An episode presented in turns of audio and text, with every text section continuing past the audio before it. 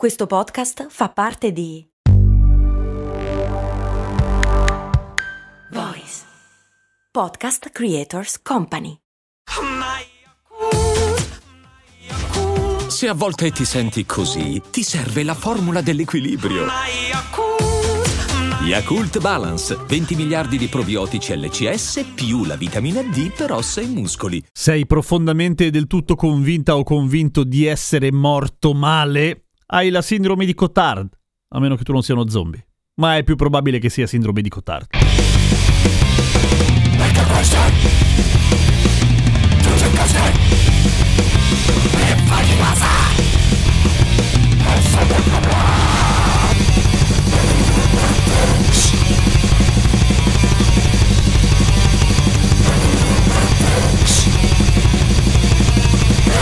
Ciao, sono Giampiero Kesten e questa è Cose Molto Umane, il podcast che ogni giorno, sette giorni su sette, ti insegna qualche cosa, tipo la sindrome di Cotard. I podcast sono asincroni, cioè vengono ascoltati un po' quando cavolo pare a voi ascoltatrici e ascoltatori, ma nel momento in cui la pubblico è lunedì, che probabilmente è il momento migliore per parlare della sensazione di quando ti senti morto. Ma aspetta, nel senso, non che sei molto stanco, oppure peggio, e non fa ridere comunque che tu sia molto depresso. No, proprio che sei perfettamente convinto o convinta di essere morto tempo fa. È bizzarro, fa un po' ridere, ma in realtà è una cosa piuttosto triste e ha un nome, si chiama sindrome di Cotard ed è un sintomo in realtà, non è una propria malattia a sé, adesso vedremo perché, abbastanza rara e di conseguenza se ne sa abbastanza poco, è non studiatissima, ecco, però i pazienti che presentano la sindrome di Cotard sono persone che sono del tutto convinte che a un certo punto sono defunte, che il loro essere in giro, il loro fare cose sia in realtà una sorta di errore e ancora peggio il fatto che gli altri non si accorgano del tuo decesso è ragione di grande tristezza per molti. E c'è il caso di un signore ottantenne che si è presentato con una brutta brutta depressione in psichiatria, è stato diagnosticato con la sindrome di Cotard e lui era affranto per il fatto che era morto e nessuno dei suoi cari si era preso la briga di seppellirlo o di piangerlo. Ma ci sono anche pazienti che completamente dimenticano o tralasciano o non danno giustamente alcuna importanza alle cose essenziali per continuare a campare dal momento che non stanno campando, cioè non mangiano, non si lavano, non socializzano, non lavorano, non fanno niente perché sono morti. Cioè, diciamo che la sindrome di Cotard è l'esempio massimo di chi cazzo me lo fa fare. Come mai accade questa cosa? Ripeto, se ne sa abbastanza poco, però una delle strade più plausibili è che parta tutto da una disconnessione a livello neurologico delle parti del cervello che collegano la nostra faccia, il riconoscere noi stessi, a un pacchetto emozionale. Semplicemente le persone si guardano allo specchio o semplicemente prendono consapevolezza di sé e non provano assolutamente nulla, nemmeno quella cosa che ti stai sul cazzo, non è neanche disprezzo, non è neanche indifferenza, è proprio il nulla più totale. Non sempre accade ovviamente, ma ogni tanto succede che per dare una risposta a questa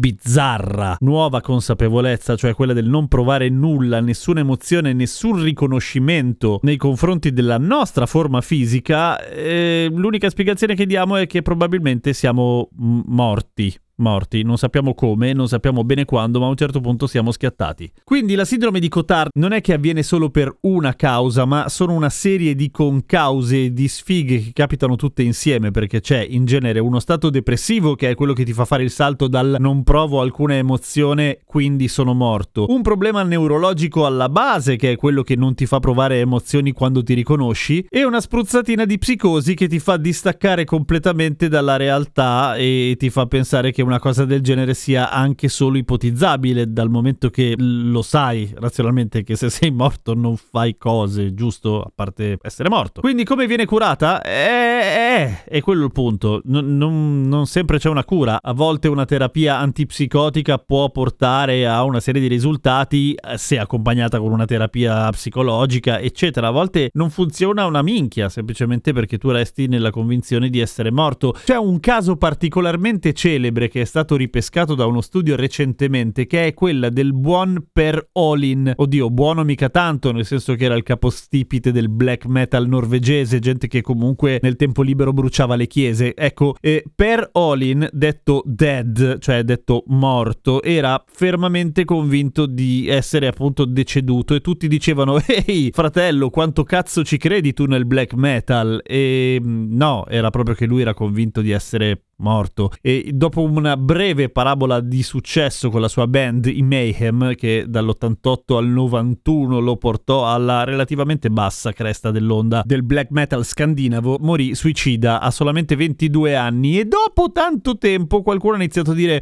"Oh, ma non è che Olin quando diceva di essere morto non è che voleva fare il figo e fare quello che ci credeva tanto, ma era morto per davvero?" E intervistando tutta una serie di persone che avevano lavorato con lui o che comunque lo conoscevano, pare proprio sì, cioè il padre del black metal era fondamentalmente uno che era già morto.